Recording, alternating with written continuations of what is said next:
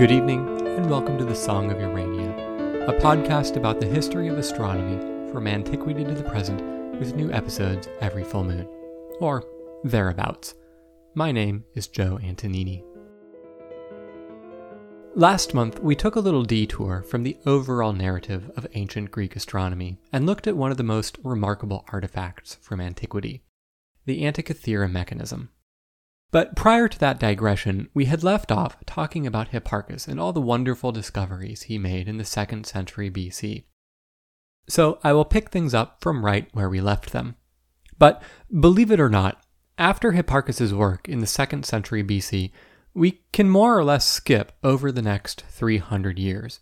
In all that time, there were essentially no new developments in astronomy. Not so long ago, back in the classical era, it seemed that there was someone of note to talk about every decade or two, but now Greek civilization has been brought to such a low point that three centuries can pass without really making a mark on the oldest science. If this were a shorter series on the history of astronomy, I would be justified in just skipping straight ahead from Hipparchus to Ptolemy. But devoted listeners to this podcast should know by now that it is not in the character of this podcast to just skip over 300 years without saying at least a little about what happened in between and why there is so little to talk about from this period. But before we really get into that particular puzzle, there are a couple of loose ends I want to tie up in Hellenistic era astronomy. In particular, I wanted to mention Conon of Samos and Aglaonike. I should have mentioned Conon of Samos a few episodes back because he lived right during the middle of the 3rd century BC, so he predated Apollonius of Perga by about 50 years and was probably a little younger than Aristarchus. His serious astronomical work was in a series of seven books called De Astrologica, but in a tale you are by now well familiar with, it does not survive. All we know is that he wrote about solar eclipses, possibly by collecting Egyptian records and possibly observing some himself. But the reason I bring up Conon of Samos is that he is also the subject of a rather charming story about the constellation Coma Berenices and how it got its name, and I just couldn't pass it up.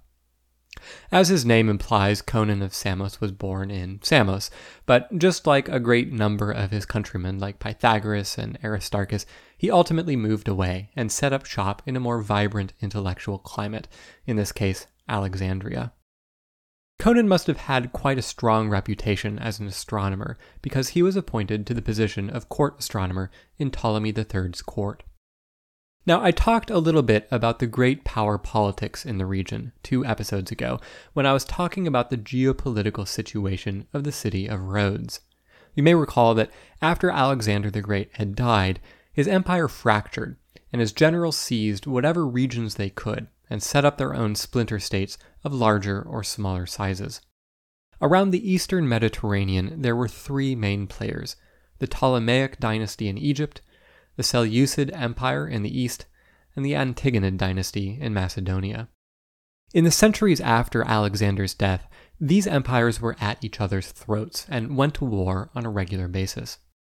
During the time that Conon of Samos was the court astronomer to Ptolemy III, the Ptolemaic kingdom once again went to war with the Seleucid Empire in what is called the Third Syrian War, and though they didn't know it at the time, at this point they were only halfway through the total of six Syrian wars that these two empires fought. Ptolemy III was married to a woman named Berenike II, which gets anglicized to Bernice. They were technically related. Her grandmother married Ptolemy III's grandfather, which would make them second cousins, but only by marriage, not by blood. Later on, more salacious stories had it that they were brother and sister, though either way, Egyptian high society was fairly sanguine about consanguinity. At any rate, the marriage of Berenike II to Ptolemy III was evidently a happy one, which was a historical rarity among the powerful.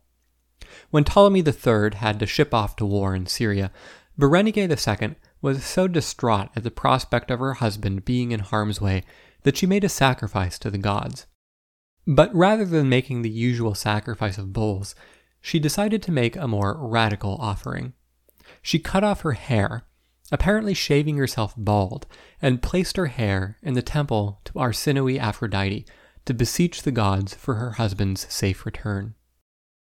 Now, the stories as to what happened next differ in their timing. Some say it was the next day, others say it was a good while later. But at some point, the queen's hair disappeared from the temple. Furious, not only that it was embarrassing that someone had apparently stolen the queen's hair, but also that this might ruin the offering she had made and put her husband in peril, the queen brought together all the court officials and demanded answers for what had happened. Among them was the court astronomer, Conon of Samos. Probably to the great relief of everyone else in the room, Conon was quick on his feet and immediately explained that Aphrodite had been so pleased with the queen's offering that she had taken it and placed it in the sky to be honored through the ages. Henceforth, a patch of stars between Boötes and Leo has been known as Coma Berenices, or Bernice's hair. This story was quite popular in the ancient world, and it was almost certainly encouraged by the Egyptian state as a kind of propaganda, as it made Berenikes II look quite good. It emphasized the devotion of the queen to her husband, her piety, and, above all, her favor with the gods. Official depictions of Berenikes II often represented her with a shaved head to allude to this story, and later Roman poets set the story in verse, which is how it has survived to us today. A moral we might take from the story today is that sometimes it is not sufficient for an astronomer to know astronomy. Sometimes an astronomer must have a certain, shall we say, creativity as well. So that is Conon of Samos. The last astronomer of the Hellenistic era I wanted to briefly mention, and then I promise we will move on to the Roman era for real, is Aglaonike, who was active in the late 2nd century or early 1st century BC. She is remarkable for being one of the very few astronomers of the ancient world who was a she. Over the course of our tour of Greek astronomy, we've come across a couple of philosophers who thought it worthwhile to teach philosophy to women, Pythagoras and Epicurus being among some of the more prominent. But even then, their female students by and large went unnamed. Or at least, the few that are named have nowhere near the prominence as some of their male students do. Now, it seems that the historical records of Aglaonike's work have been rather colored by the fact that she was a woman, which makes it unfortunately hard to get at what exactly it was that she did. Many of the representations make her out to be a kind of witch, and she was in particular known for her ability to make the moon disappear from the sky. But a more realistic interpretation of this is that she may have been able to predict the occurrence of lunar eclipses, which was certainly possible to do given the state of Greek astronomy at that point. But it's not known to what extent the more magical elements of her work were embraced by her or imposed on her by authors writing about her. As I'll talk about later on in this episode when I get to Ptolemy, the modern rigorous separation between the sciences like astronomy, physics, chemistry, and sorcery, divination, and magic did not exist in the ancient world.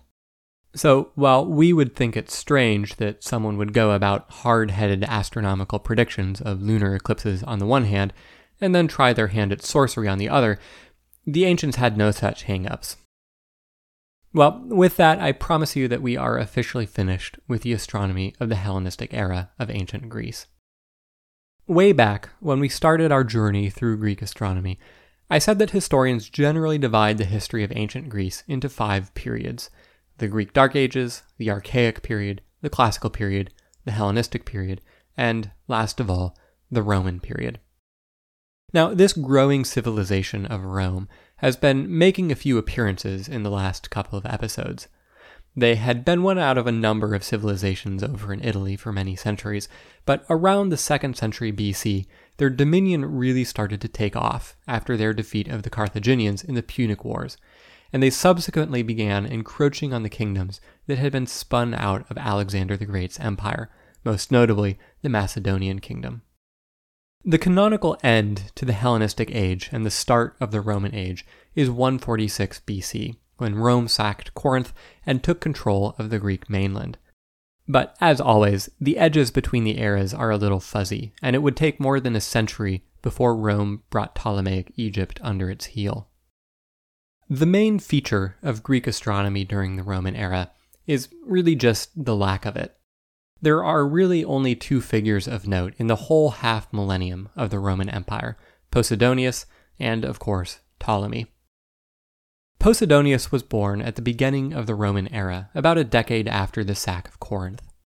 Posidonius was born in the city of Apamea in Syria. Apamea was a bit of an odd town. It had been founded by one of Alexander the Great's generals, Seleucus, the originator of the Seleucid Empire. Seleucus's purpose in founding the city was as a way to give land to his veterans. In the ancient world, to secure the loyalty of their troops, generals would often promise their soldiers a plot of land that they could call their own if they served in the army for the requisite number of years. If you were born into a poor, landless family in the ancient world, joining up was really your only realistic route to property ownership.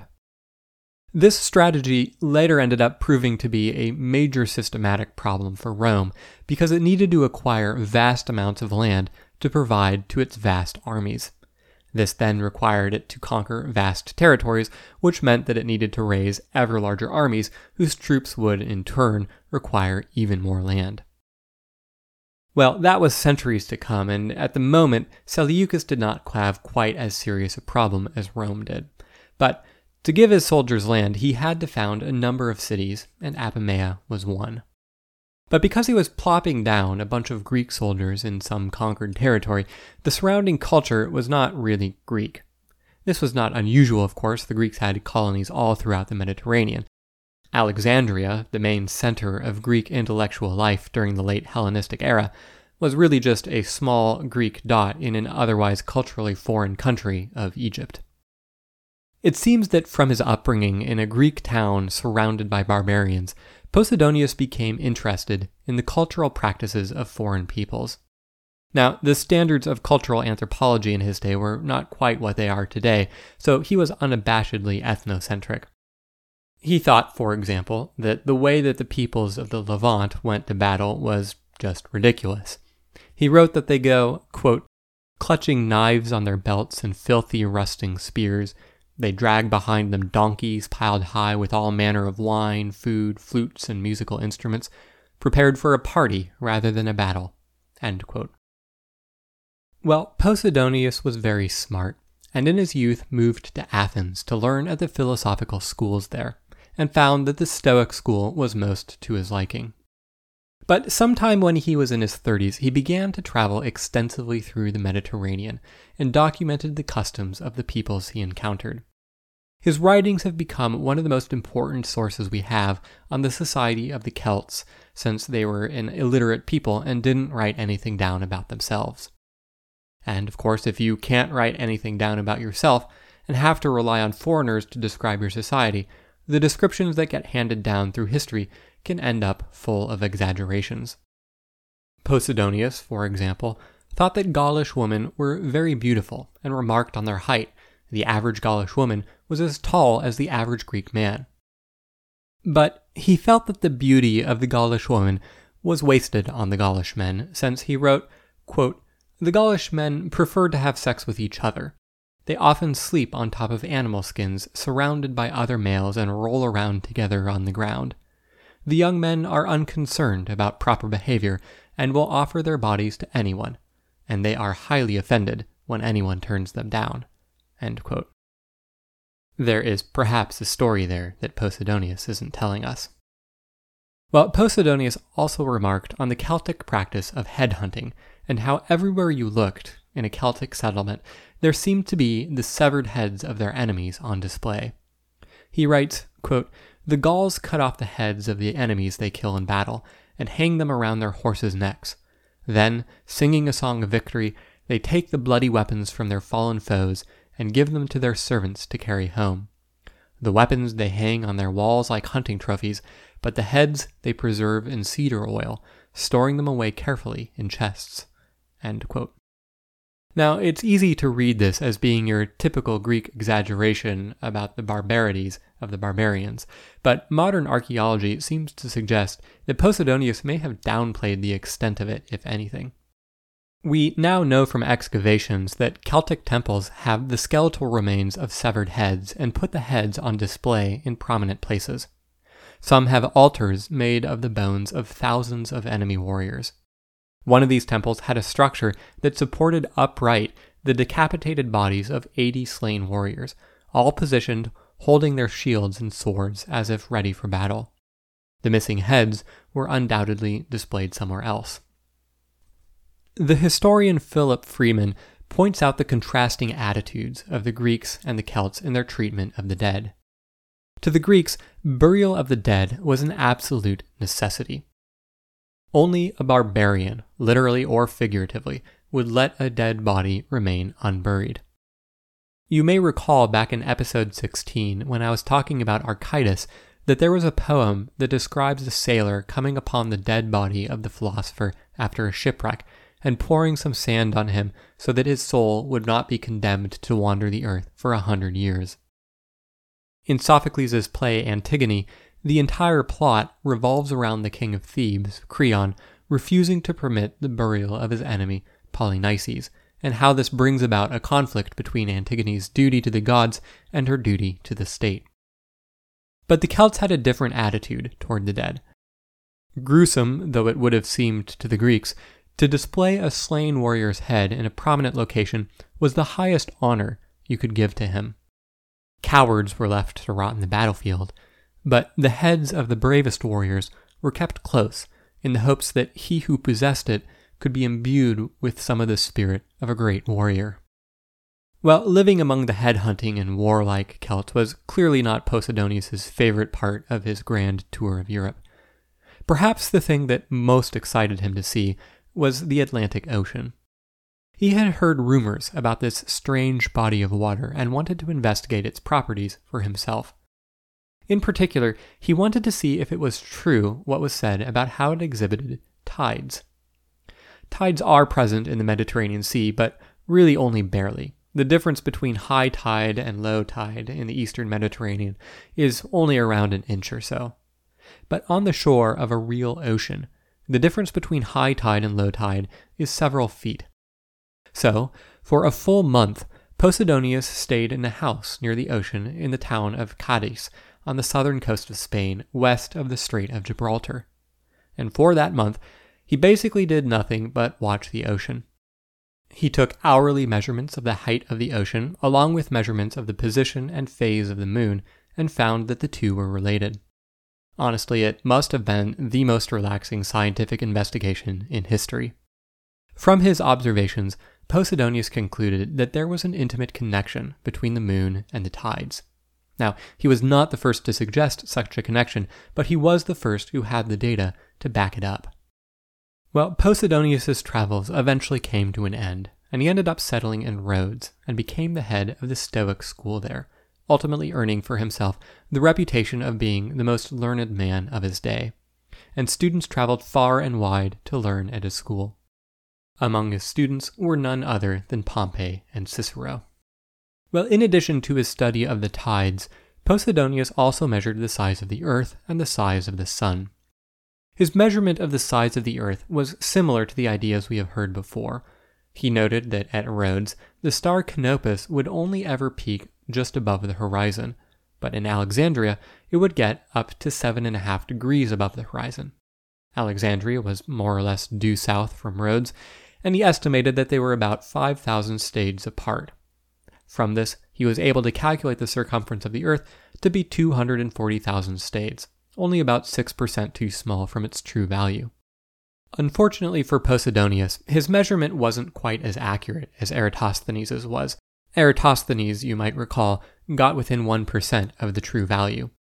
But Eratosthenes also seems to have gotten lucky, and made a couple of mistakes that happened to almost exactly cancel each other out.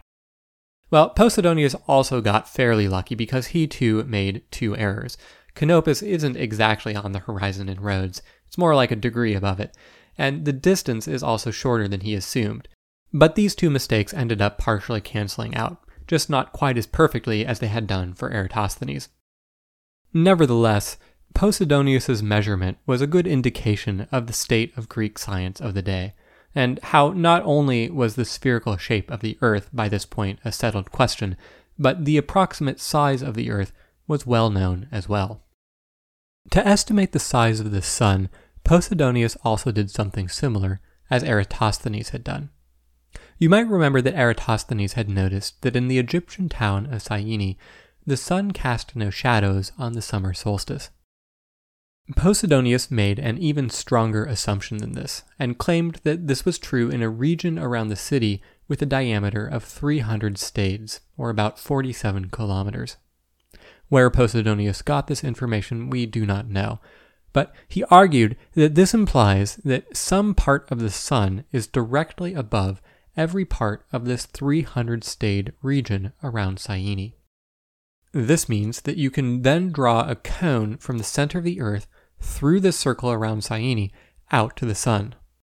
If you know the size of the Earth and the distance to the Sun, this would then tell you the size of the Sun.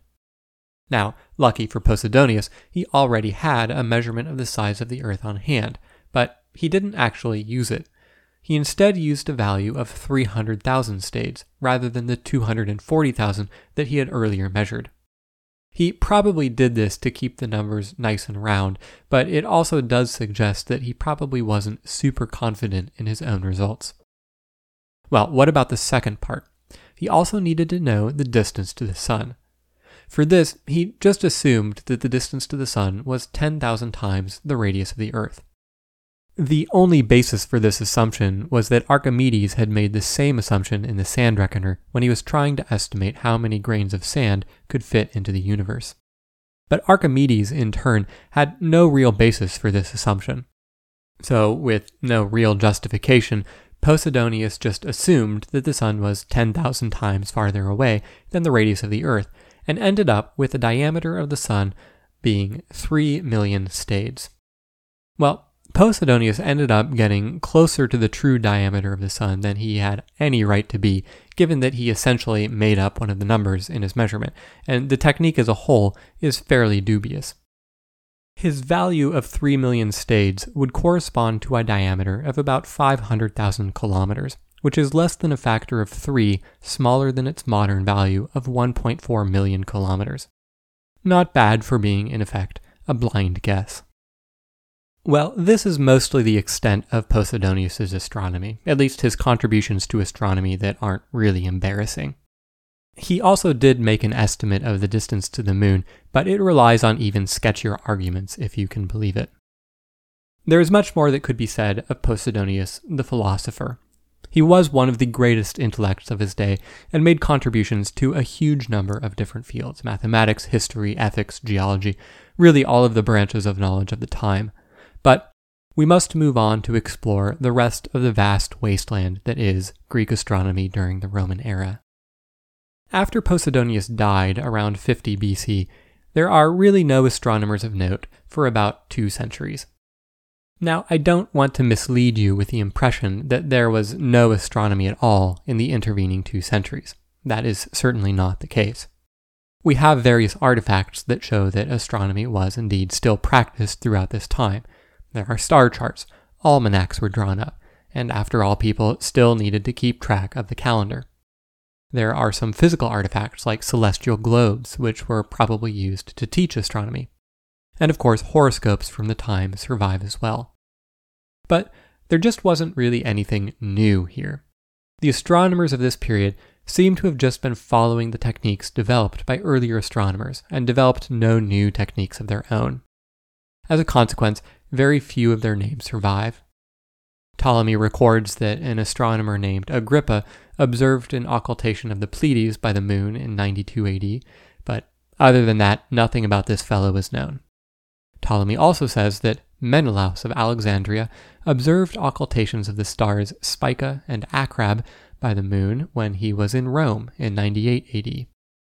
We know a little more about the work of Menelaus since he developed the mathematics of spherical geometry in a book called Spherica, which does survive.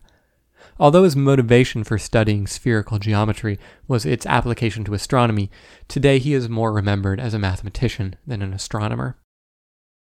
All that said, while it appears that the astronomers of this period could do the basic things which were required of their job, generate almanacs, predict lunar eclipses, update the calendar, and so forth, some of the more cutting edge discoveries from earlier times had gotten a bit garbled. In particular, Hipparchus's discovery of the precession of the equinoxes seems to have either been misunderstood, disbelieved, or ignored by many subsequent astronomers. Hipparchus had claimed that the position of the vernal equinox drifts westward at a rate of more than a degree per century. But other astronomers, left nameless in the sources, instead said that the location of the equinoxes oscillates. It drifts westward over the course of 640 years, and then it turns around and goes back the other way for another 640 years. And in particular, they said that the precession had reversed itself in the year 158 BC. Now, how they came up with this bizarre theory requires a bit of speculation, but needless to say, they don't come out looking too good. What probably happened is that long ago, Eudoxus had placed the location of the vernal equinox 8 degrees into the constellation Aries, since this was consistent with the way that the Babylonians had marked the signs of the zodiac. Remember that in the ancient world, the locations of the constellations were not as precisely determined as they are today. Much later, Pliny had done the same thing and put the vernal equinox 8 degrees into the constellation Aries. But, midway in between these two, Hipparchus had put the location of the vernal equinox at the beginning of the constellation of Aries, not 8 degrees in. So, probably some astronomers saw this variation and assumed that it implied that the locations of the equinoxes oscillated about, with the reversal occurring around the time that Hipparchus was active. The problem, though, is that the boundaries of the zodiac were just not well defined in the sky. Their location was set by the location of the equinoxes, not the other way around. Hipparchus had just used a different convention than earlier and later astronomers, so this 8 degree discrepancy was unrelated to the true precession of the equinoxes. And so, with that, we can just hop lightly over a period of about 200 years and arrive at the last major figure in Greek astronomy, Claudius Ptolemy. In terms of the longevity of his influence, it's hard to find any other scientist throughout history who beats Ptolemy. The model of planetary motions that Ptolemy proposed stood virtually unchanged and unchallenged for nearly 1500 years. He and Plato were the only two figures out of the dozens I have discussed in the history of Greek astronomy whose works were continually read, commented upon, and taught maybe excepting Homer and Hesiod if we're going to be generous and count them as astronomers. So, it's sad to say that for such an influential astronomer, we know next to nothing about him personally. His reputation stands on the weight of his work alone. For all intents and purposes, Ptolemy is simply the author of the Almagest and the Tetrabiblos, and nothing more. We can infer that he lived in the 2nd century AD based on the dates of some observations he records in the Almagest. His first observation was in 127 AD, and his last was in 150, and he made his observations in Alexandria, so it's assumed that that's where he lived. Given that his name was Ptolemy and lived in Alexandria, you might suppose that he was a member of the Ptolemaic dynasty, and some later medieval scholars did make this assumption, but there is no evidence for it. He was probably a Roman citizen, since Claudius is a Roman name, and his family had probably been Roman citizens for several generations, since oftentimes families would take as a Roman name the name of the emperor who had extended them citizenship, and Claudius was emperor in the middle of the first century AD. Now, you might think that it's a bit unfair of me that I'm including him in with the Greeks rather than showcasing him as the greatest Roman astronomer to ever live. But although he was a Roman citizen, the Romans by this point were no longer as picky as they once had been about extending citizenship to foreigners in conquered lands.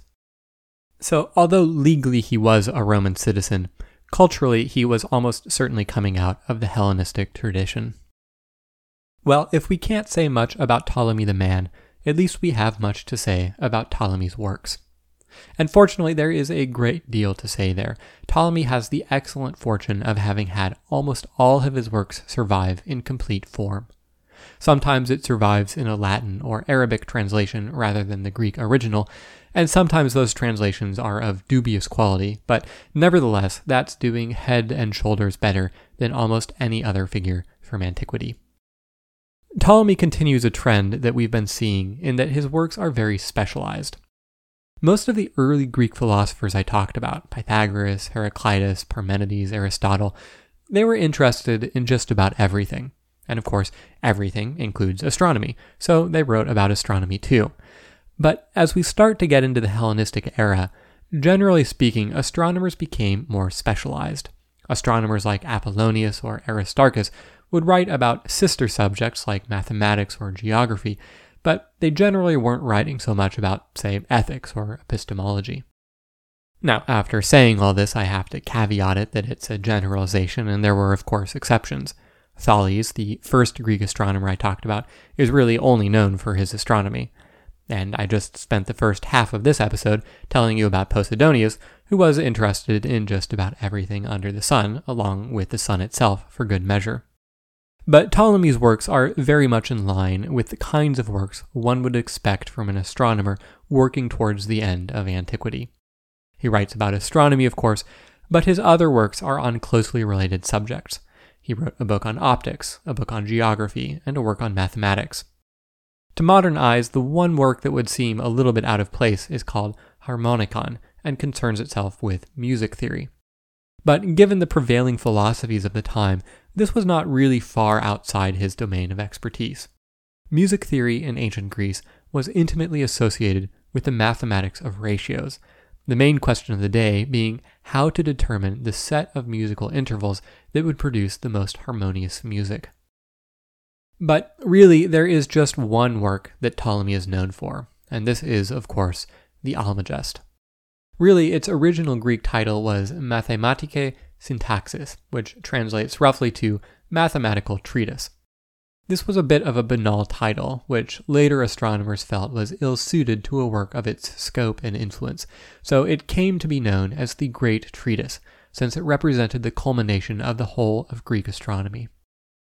During the Islamic Golden Age, the work was translated into Arabic, and the informal title, the Great Treatise, also made its way into the Arabic title, Al Magisti, which drops the rather self evident treatise part and left us with the superlative title, the greatest. Once the work made its way back into the West, it retained a Latinized version of this Arabic title, going from Al Majisti to the Almagest. Though, to be a bit pedantic, calling it the Almagest is a bit redundant, like saying an ATM machine, since the article al in Arabic means the. So saying the Almagest really would translate to the the greatest. That said, it's not the most redundant title out there. That honor would have to go to the Battle of the Al Alamein, which would literally translate to the Battle of the, the, the Amin. Anyway, before we get into the meat of the text, I would be remiss if I didn't relate the motto that Ptolemy begins his work with, because it is really quite charming. Quote, In studying the convoluted orbits of the stars, my feet do not touch the earth, and, seated at the table of Zeus himself, I am nurtured with celestial ambrosia. Well, the book begins by laying out some basic assumptions or axioms that will be the foundation for the planetary theory that makes up the bulk of the work. These assumptions should be familiar to us by now. He assumes that the heavens are a sphere centered upon the earth. This is clear because if the heavens were centered somewhere other than the earth, the stars would not trace circles in the sky as we observe them to. Furthermore, the Earth is a sphere which does not rotate. Now, he does consider the possibility that the Earth might rotate and actually acknowledges that this would make for a far simpler model. But he decides that it cannot be so, basically on Aristotelian grounds. Earth is, after all, the heaviest element, and if the Earth were rotating, the heaviest element would be moving faster than the air or ether, which is far lighter. Moreover, the exceedingly rapid motion of the Earth would cause great winds, and because the Earth would be rotating so quickly from west to east, we should never observe anything in the sky like birds or clouds move in the direction of east. We see birds fly east or west with equal probability, however. How can this happen if the Earth is moving so rapidly in one direction as this hypothesis suggests? So, Ptolemy discards that hypothesis and concludes that, more complicated a hypothesis or not, the Earth just does not rotate. Now, the Almagest was quite comprehensive in its scope, but it was most influential for its theory of planetary orbits. So let's start there. Ptolemy, of course, is closely associated with the theory of epicycles, but as I talked about in episode 20, the theory of epicycles had been around for something like 300 years by this point, perhaps originating with Apollonius of Perga or perhaps an earlier astronomer. To recap the basic theory of epicycles up until Ptolemy, the idea was that each planet revolved around a little circle called an epicycle and the center of the epicycle in turn revolved in a great big circle around the Earth, called a deferent. For the superior planets, the period of the motion on the deferent was the sidereal period, and for the inferior planets, it was one year. And for all the planets, the motion along the epicycle had a period equal to the synodic period of the planet. This basic theory was really quite good at explaining the main features of the planetary motions. It explained the retrograde motion that was seen about once a year. It predicted the positions of the planets quite well, and it even accounted for other features like the fact that the planets would get brighter at opposition because, according to the epicycle model, they would then be closer to the Earth. But in episode 21, we learned that Hipparchus had noticed a problem with the basic epicycle model. Since everything is moving in perfect circles, the motion should be exactly periodic. But Hipparchus had noticed that the retrograde motion was not quite uniform. Sometimes the planet traveled backwards a different distance. And the time spent in retrograde motion varied as well, not by much, but enough to be noticeable. Sadly, Hipparchus lacked the data to really do anything more than just notice that there was a problem. But Ptolemy, working 300 years later, had more data to draw upon. To model these variations in retrograde motion, Ptolemy introduced a new concept to the epicycle model called the equant. In the original model, the center of the epicycle moved uniformly around the deferent, which was a perfect circle centered on the Earth. Ptolemy offset this circle from the Earth a little bit. But that wasn't all. Ptolemy then placed a point on the opposite side from the center of the deferent as the Earth. This point he called the equant. Ptolemy then threw out the basic assumption that had been a part of Greek astronomy since the time of Plato that orbits consist of uniform circular motions. Instead, he said that the planet appeared to move uniformly when viewed at the location of the equant rather than at the center of the deferent. In other words, the angular velocity of the planet would be constant relative to the equant but would vary relative to the center of its orbit. The consequence of this is that each planet's orbit gained a kind of eccentricity, eccentricity literally meaning out from the center. This is not exactly the same eccentricity as an ellipse has, but the offset circle produced a behavior that was very similar. Due to this offset and the variable angular velocity, a planet's motion would not be constant over time. Sometimes it would be faster and sometimes slower. Moreover, because sometimes the epicycle would be closer to the Earth, it would appear larger, and the planet would travel a larger distance in retrograde motion. But other times, the epicycle would be on the other side of the equant, and so it would appear smaller, producing less retrograde motion. So, this, in its bare bones, is the theory of epicycles, deferents, and equants, which Ptolemy created and stood more or less unchallenged for some 1400 years. Ptolemy's theory has a reputation for being fearsomely complicated, but really the mechanics of it are quite straightforward, even if they are admittedly a little weird. You have a planet moving in a little circle, and that little circle moves in a big circle somewhat offset from the Earth. But it doesn't move uniformly about that circle, it instead moves in such a way that its angular motion is uniform with respect to a point on the opposite side from the center of the deferent from the Earth and that's all there is to it. So, what are we to make of this theory? Well, there are two ways we can approach it. First, I think it would be worthwhile to see how it fits in with our modern understanding of the orbits of the planets. Now, of course, since the time of Kepler, our understanding of planetary motions is that the planets move in elliptical orbits where one focus is centered on the Sun. But the motion along the ellipse is not uniform. According to Kepler's second law, the planets sweep out equal areas in equal times. So, When they're closer to the sun, they move faster, and when they're farther away, they move more slowly. So, with that in mind, the purpose of the epicycle is quite clear. In Ptolemy's theory, all the planets revolved about the Earth, but in reality, they revolve about the Sun, as does the Earth.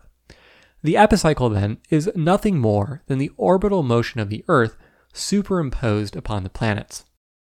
The relationship between the epicycle and the Earth's orbit was unfortunately obscured by the way that Greek astronomers measured the periods of the motions about the epicycle. For them, they measured the period from the time that the planet was closest to the Earth on the epicycle to the next time that it was closest to the Earth on the epicycle. But because the epicycle was moving around the deferent as this was happening, and all the planets moved at different speeds around their deferents, they all had different periods. But if instead you were to measure the motion about the epicycle relative to the background stars, you would find that it is exactly one year for all the planets. So the epicycle essentially served to transform a heliocentric system into a geocentric system. Okay, so what about Ptolemy's main innovation, the equant? What is that doing? In the original theory, all the motions were perfectly circular. But today we know that the orbits of the planets are not circular, they are elliptical. Now, it turns out that the orbits aren't very elliptical. If I drew the orbit of Mars, which has a fairly high eccentricity, you'd have a hard time telling it apart from a circle. But the fact that the orbits are not quite circular manifests itself in two ways.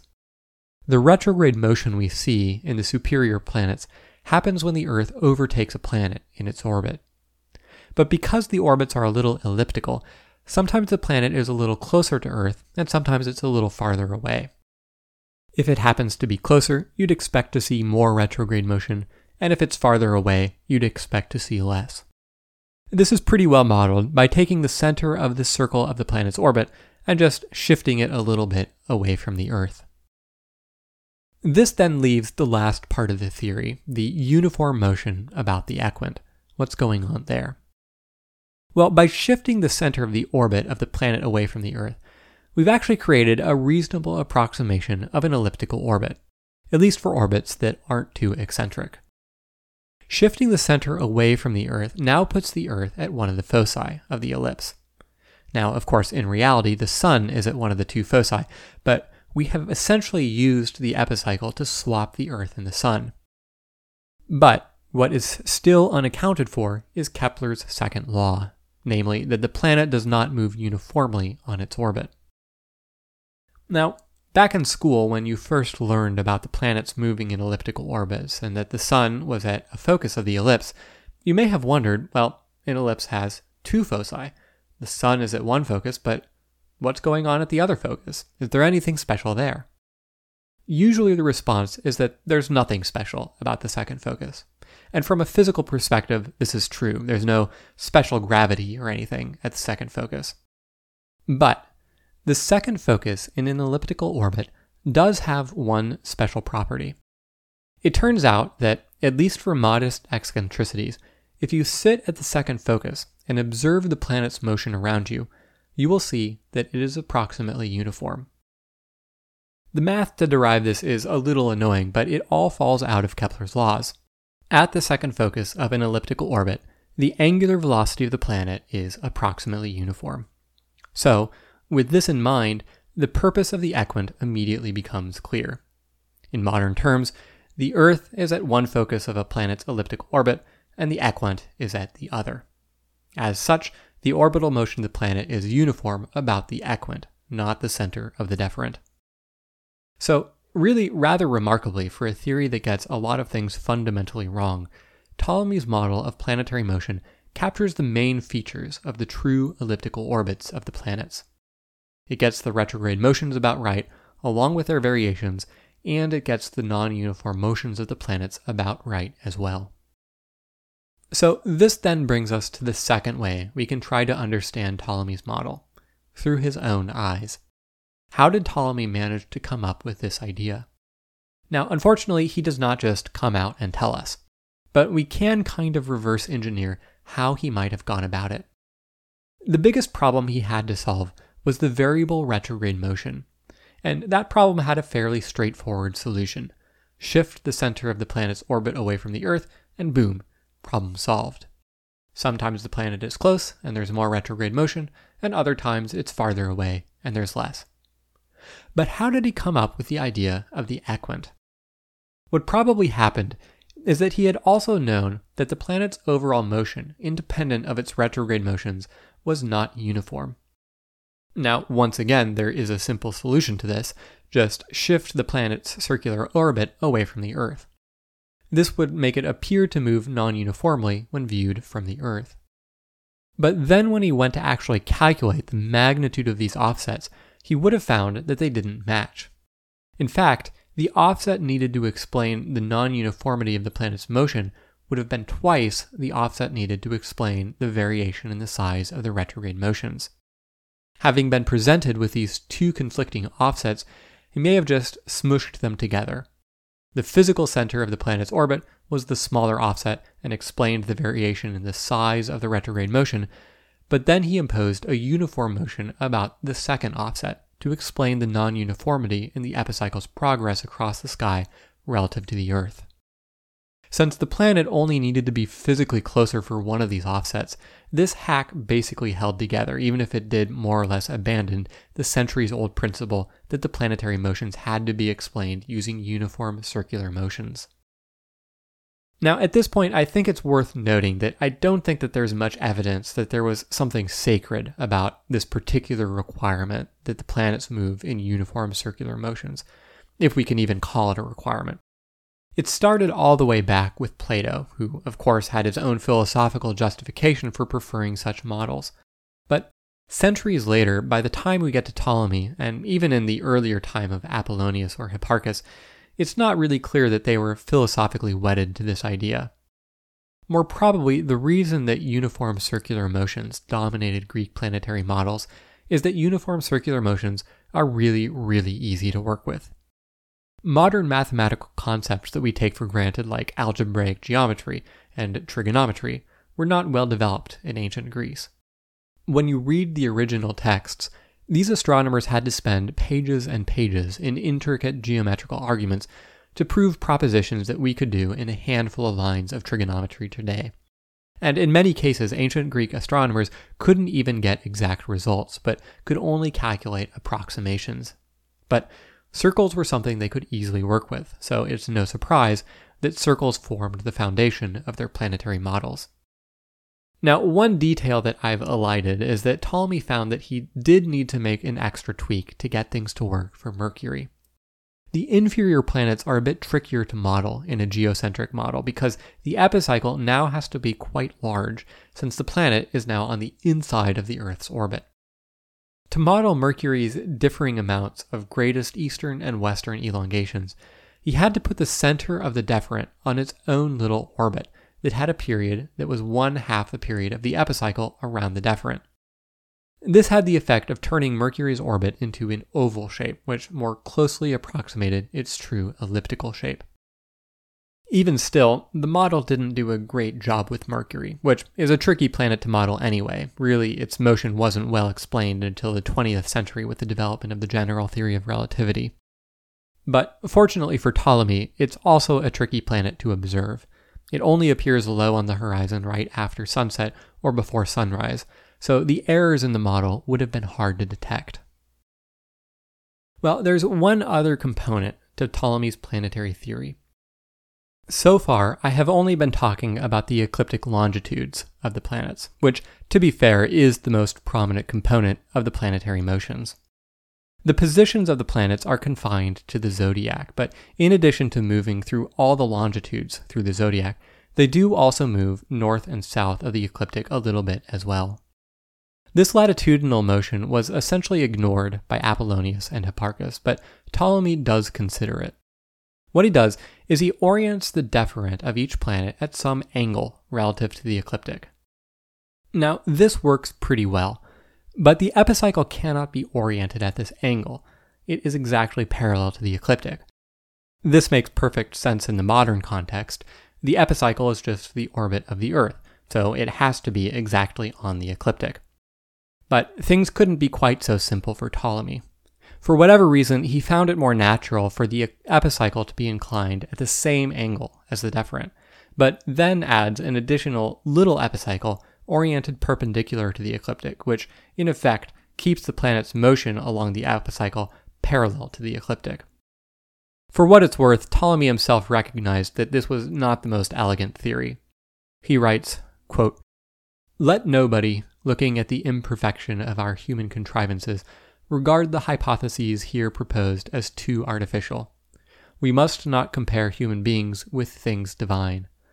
And he goes on to say, quote, The simplicity itself of celestial processes should not be judged according to what is held simple among men.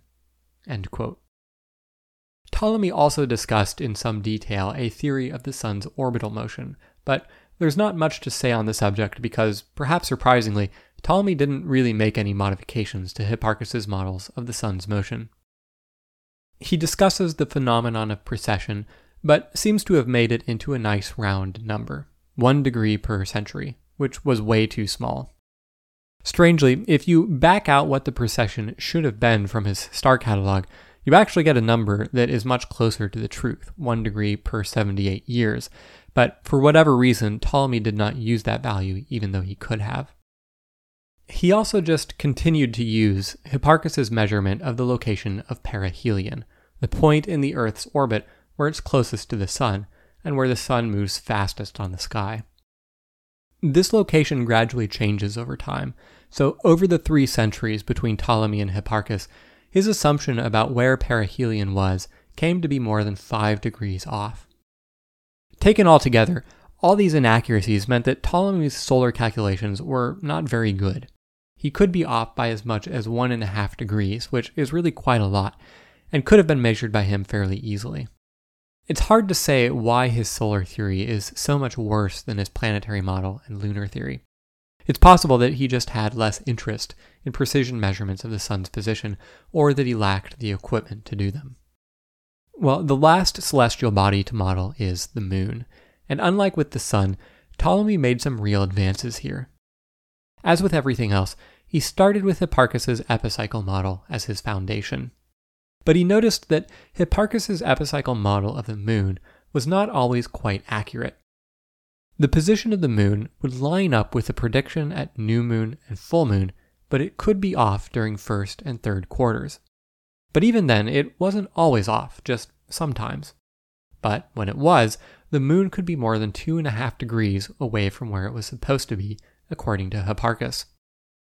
Today, this phenomenon is called evection, and it's understood to be due to oscillations in the moon's orbital parameters due to the gravitational torque imposed by the sun. To model it, Ptolemy adopted a similar strategy that he used for the planets.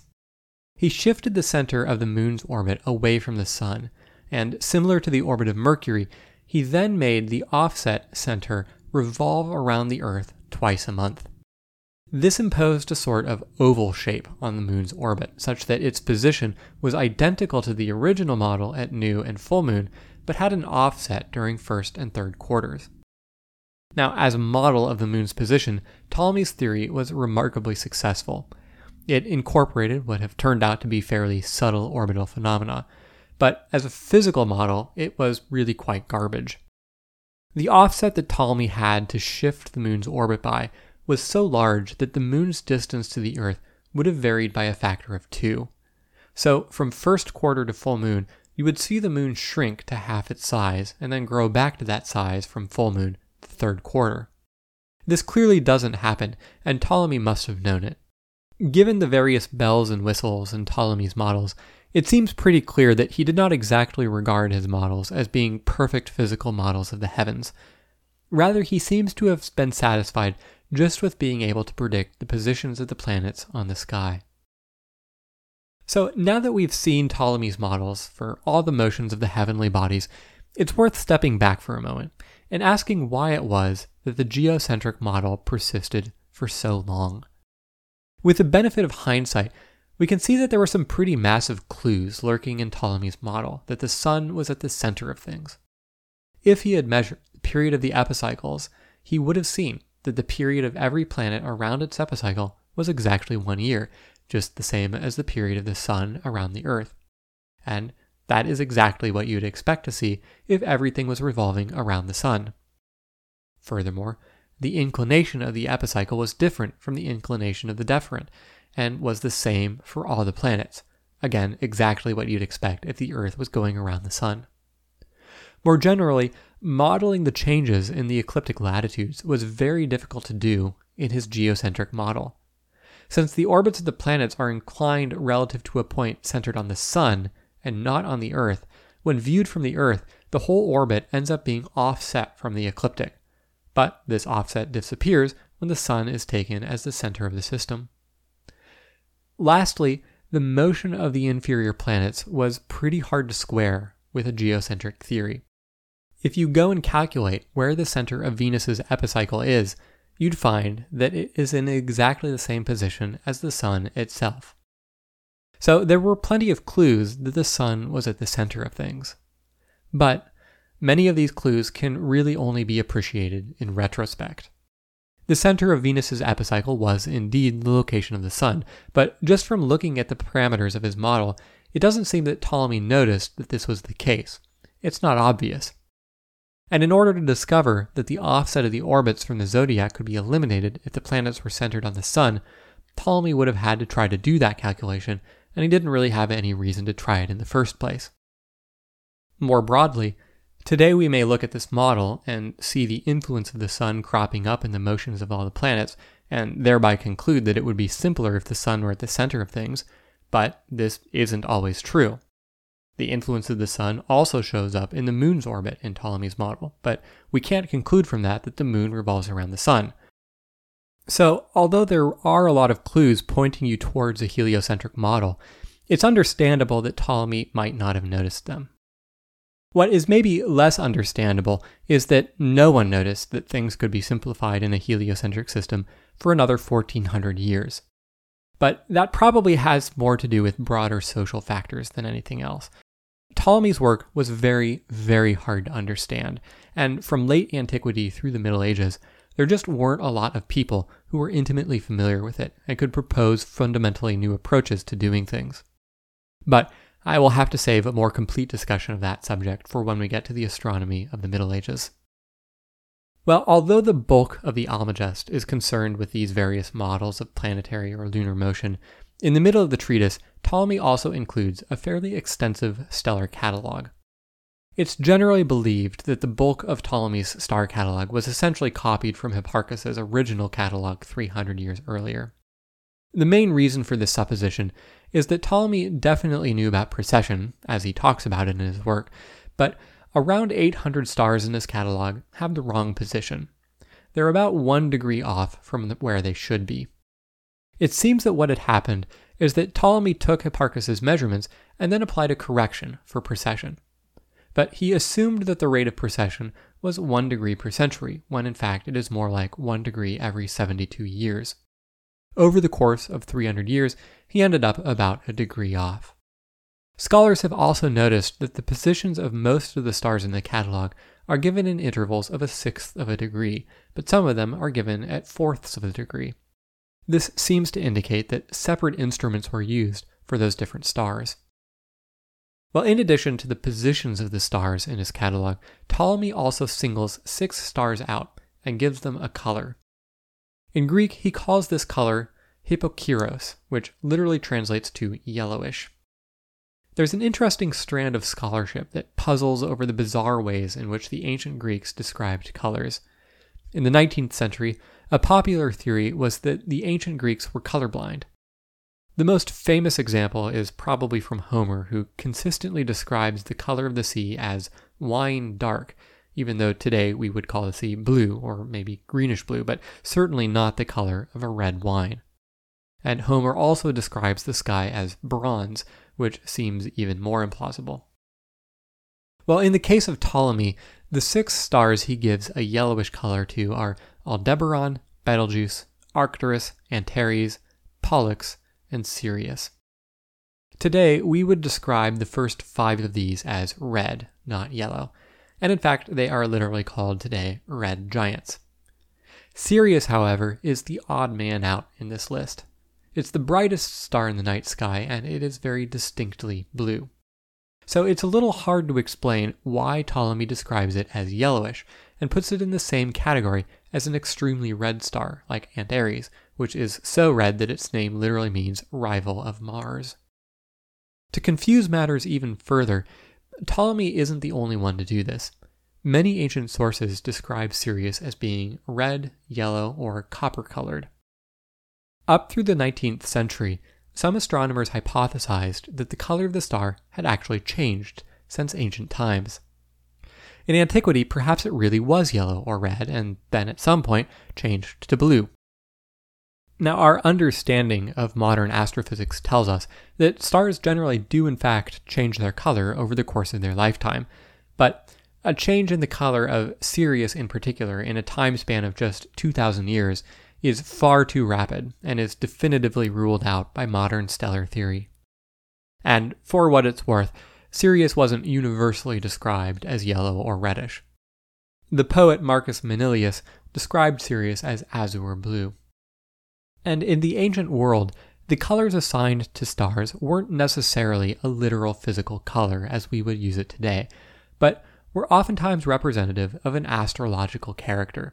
So, certain stars were sometimes described as even being black, even though that would be physically impossible if for no other reason than the star just couldn't be observed. Well, there are a few other bits and bobs in the Almagest. Ptolemy goes through a measurement of the distance to the sun, but it's fairly similar to the technique that Hipparchus used, just a lot more complicated, so it's not really worth going into. The whole book is several hundred pages long and very dense, so I've had to just pick out the highlights from it. Although it never went out of print, so to speak, it's a difficult enough text that it was one of those books that fell into the category of being more admired than read. Everyone had heard of it, but it was only deeply understood by a very few. There's one other work of Ptolemy's that's worth commenting on, and this is the Tetrabiblos, written at the end of his life.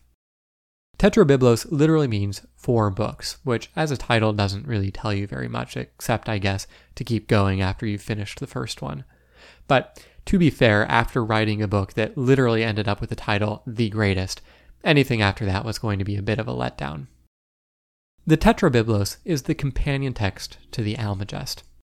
The Almagest was a complete treatise of known astronomy at the time, and the Tetrabiblos was a complete treatise of the known astrology of the time.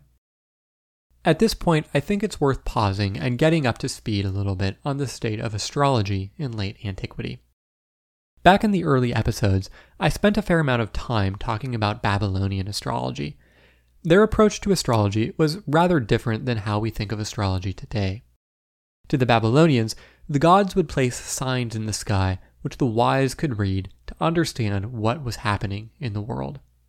The gods, of course, were only concerned with the grandest of human affairs. Astrological omens would portend wars, famines, the death of a king, so forth. The gods weren't going to bother putting up a sign in the heavens for a peasant like you. Now, over the course of the Hellenistic era, there was increasing cultural contact between the Greeks and the Babylonians, though by this point they are often called the Chaldeans. One of the results of this was that astrology started to play an increased role in Greek society. But there was a problem with the Babylonian philosophy of astrology. To them, the gods would place a sign in the heavens as an omen of an upcoming event. These signs were usually lunar or solar eclipses, a planet going retrograde in a particular constellation, or a planetary conjunction. But by this point, Greek astronomers had more or less figured all these things out. They had models of lunar and solar eclipses and models of planetary motions these things couldn't be a sign that the gods placed in the skies because the gods weren't really choosing to do anything at all. The planets obeyed regular laws that astronomers now knew about. So the interpretation of astrology shifted.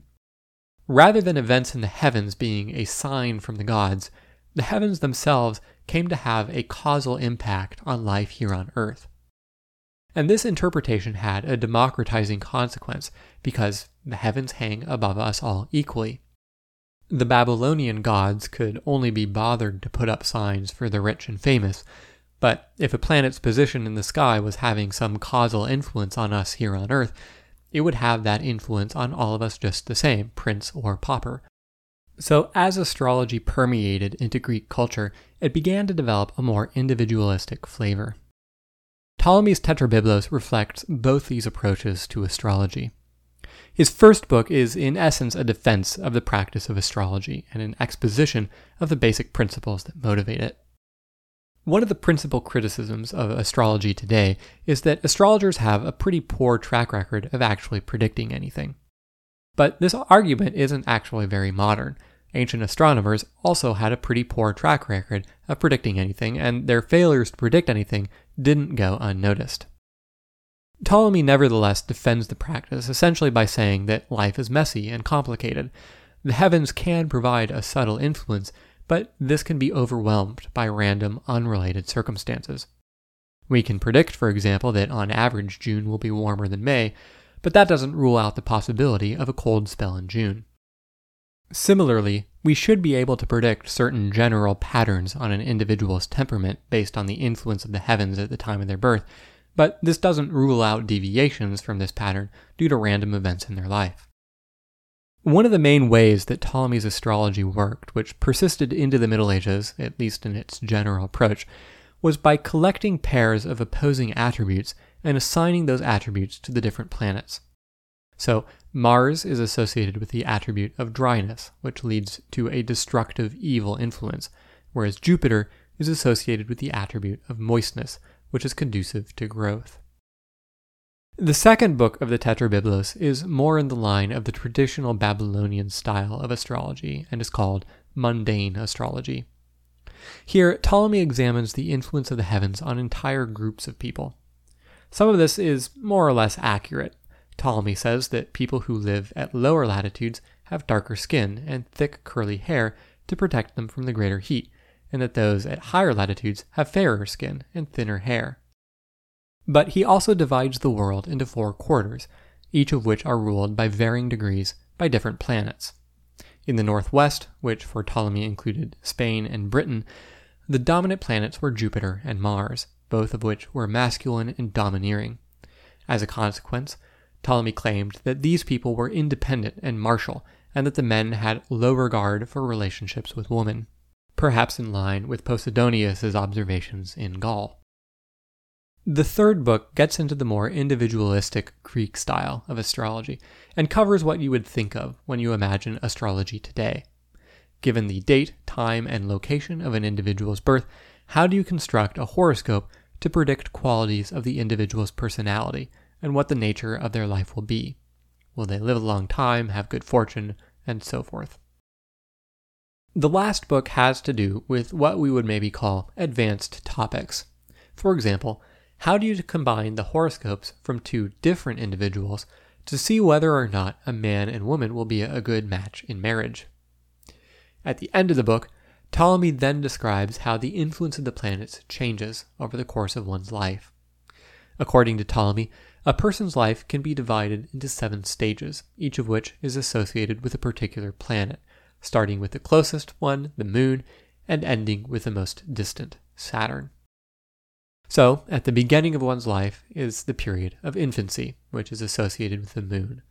Just as the body rapidly grows in infancy, of all the celestial objects, the moon is the one that most rapidly grows and wanes. Following infancy is the period of childhood, which is associated with the planet Mercury. Mercury was seen as the lightest and flightiest of the planets, since it's relatively faint and seen to flit back and forth between either side of the sun.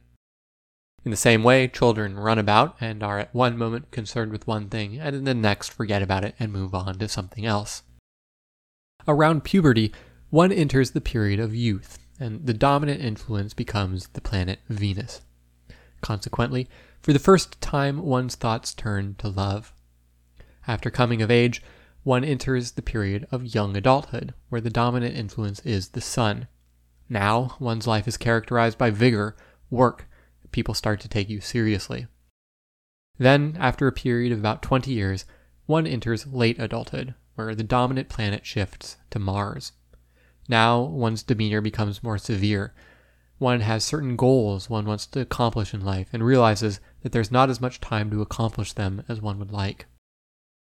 Then, around one's mid 50s, one enters into maturity, characterized by Jupiter with the attributes of gravitas and respect. One has achieved a position of authority in the community. And finally, by one's late 60s, one enters into old age, characterized by Saturn, the god of time, and grows slower and weaker. So, with that, we have the zenith of Greek astronomy in the works of Ptolemy. Greek intellectual life trundles on through the Roman era for another couple of centuries before the Western Empire falls, but there are no more Greek astronomers anywhere close to the stature of a Ptolemy or Apollonius, let alone a Hipparchus. Of course, astronomers still existed through this period. There was Porphyry of Tyre and Martianus Capella, and in fact, many of the authors of the surviving sources on early Greek astronomy lived during late antiquity. And I can't end this episode without at least mentioning the astronomer Hypatia, who edited part of the Almagest and was murdered by a Christian mob. But given that we've spent this episode on the best that Greek astronomy achieved, I want to end this episode on a high note, so the sad story of Hypatia will have to wait for a future episode. But now that after 17 episodes we have finished with Greek astronomy, where will this podcast go next? In the next month, I would like to swing back and catch up with a culture which has rudely butted into the story on Greek astronomy from time to time, namely the Romans. I hope you'll join me then. Until the next full moon, good night and clear skies.